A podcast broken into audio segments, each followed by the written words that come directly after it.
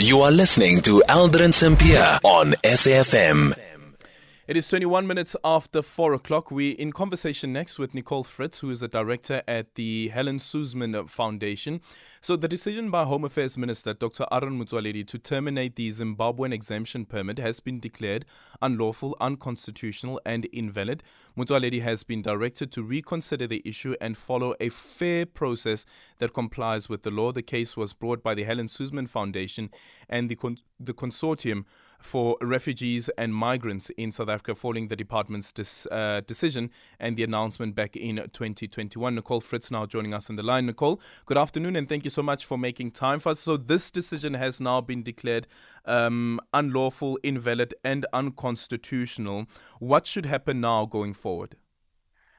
So, as the, the judgment makes clear, the, the decision is to be remitted back to the minister for a fresh process, um, for a fresh decision. But that decision can only be made following a fair process, um, which involves consultation, due consultation with um, the public at large, civil society, but principally ZEP holders themselves, who would be at the sharp end of any decision.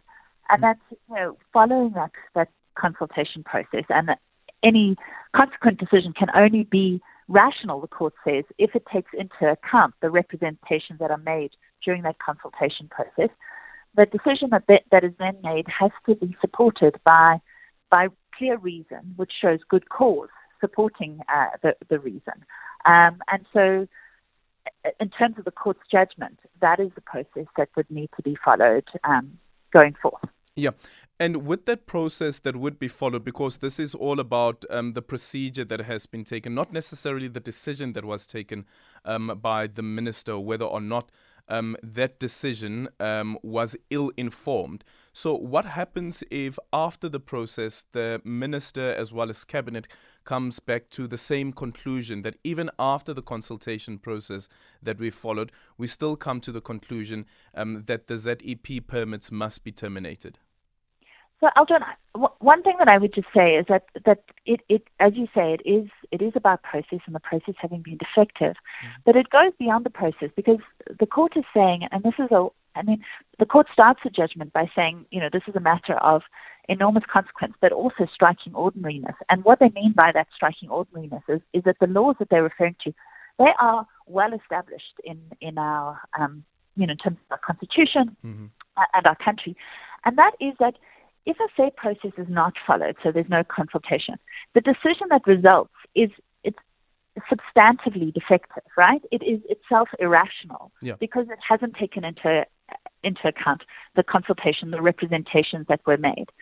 What the court is saying is, is yes, you may come to essentially the same conclusion, but it's going to be informed by different considerations. You will have had the benefit of the consultation. The people who, who bear the brunt of this decision will have had the opportunity to make representations to be heard for their personal circumstances to be taken into account. And that, even if it is the same outcome, it's a very different decision from the decision which was made at the beginning, at the end of 2021. And, and, you know, that would, as I said, that would have to follow a rigorous and substantive process in order to, to come to that that ultimate decision. Yeah, and in terms of the consultation process, um, does um, the Helen Suzman Foundation have um, any idea around how long that consultation process should be?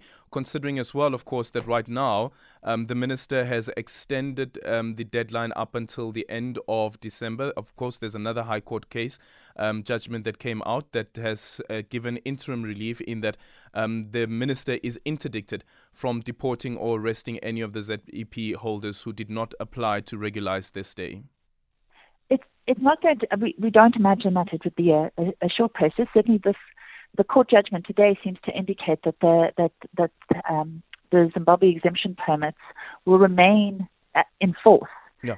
for 12 months from the date of this judgment, um, to take into account a fair process and a decision. But it may be that when the department um, proceeds with that fair process, um, you know, it, it will be then for them to determine, taking into account that we're talking about a large number of people, and it's not just the ZEP holders who themselves need to be consulted, but it is civil society and the public at large. But the judgment today indicates that the process, that the, that the ZEP will remain valid for 12 months from the date of the judgment. Yeah, but what, what's reasonable? What's a reasonable period for the Helen Suzman Foundation? Aldrin, I mean, it's not for us to say because, you know, again, you, you, for the minister to say what would be reasonable at this point without um, giving consideration to how many people, you know, if you put out a call for representations, yeah. how many people are going to respond, how much time it is going to be to, to hear those representations, to take them into account, to collate them. It's just very difficult at this point to say what, how long that process would take. Um, Do you envisage that it could be until next year? Well, the, the, the, the court itself says that the ZEPs will continue for a 12 month period, so into mm. 2024. So the court itself envisages, seems to envisage a process that would that may continue into next year. Yeah, yeah. Um, and ultimately, though, Nicole, what is it that the Helen Suzman Foundation would, would like to see come out of out of this process as well? Um, because at the end of the day, cabinet still has to take the decision, or the minister still has to take decision, uh, being rectified by cabinet as well. Hello. Uh, hi, Nicole. Can you still hear me? Hello, Nicole. Can you still hear me? Okay, let's see if we can quickly get Nicole back on the line. I just quickly need to deal with the question around um, ultimately what is it that the Helen Suzman Foundation would like to see happen? Um, is it a case of um, you regularize the stay of um, the ZEP holders? Um, do you convert those um, permits into uh, full on citizenship, full on residential uh, uh, residence permit? Or what do you do? what is the ultimate aim? Because as the court has pointed out as well, um, that there are people who have now set up in South Africa, been here for the past 12 years, and have built their livelihoods in the country, and have also um, got involved in relationships with fellow South Africans and also given birth um, in the country. But what is the ultimate goal? Okay, we've got Nicole back on the line. Um, Nicole, just as a final question, what is the ultimate goal that the Helen Suzman Foundation would like to see happen with this particular case? Would you like to see these permits uh, being converted into citizenships, a permanent um, residential status? What is the ultimate goal? So, again, really, uh, we made clear in our application um, the the objective here is not that they be, uh, the ZEPs be extended in perpetuity. Um, it really is about this process, and not just for ZEP holders, but for South Africans is that when public power of this type is exercised, uh, that those who stand to bear the brunt of these decisions, that will feel the full weight um, and enormous consequence, that they have an opportunity to be heard and to be consulted, consulted. That when a decision is made, a decision is made by the decision maker exercising public power that takes into account the individual circumstances of those who stand to have their rights, their lives, and their livelihoods negatively impacted. And we think that that, obviously, I mean, today's judgment offers relief to Zimbabwean exemption permit holders and that their status, their legal status in the country is continued. But I think it, it secures every South African's right um, in that when decisions of this magnitude are taken, that our rights to be consulted, to make representation, to be heard, is guaranteed.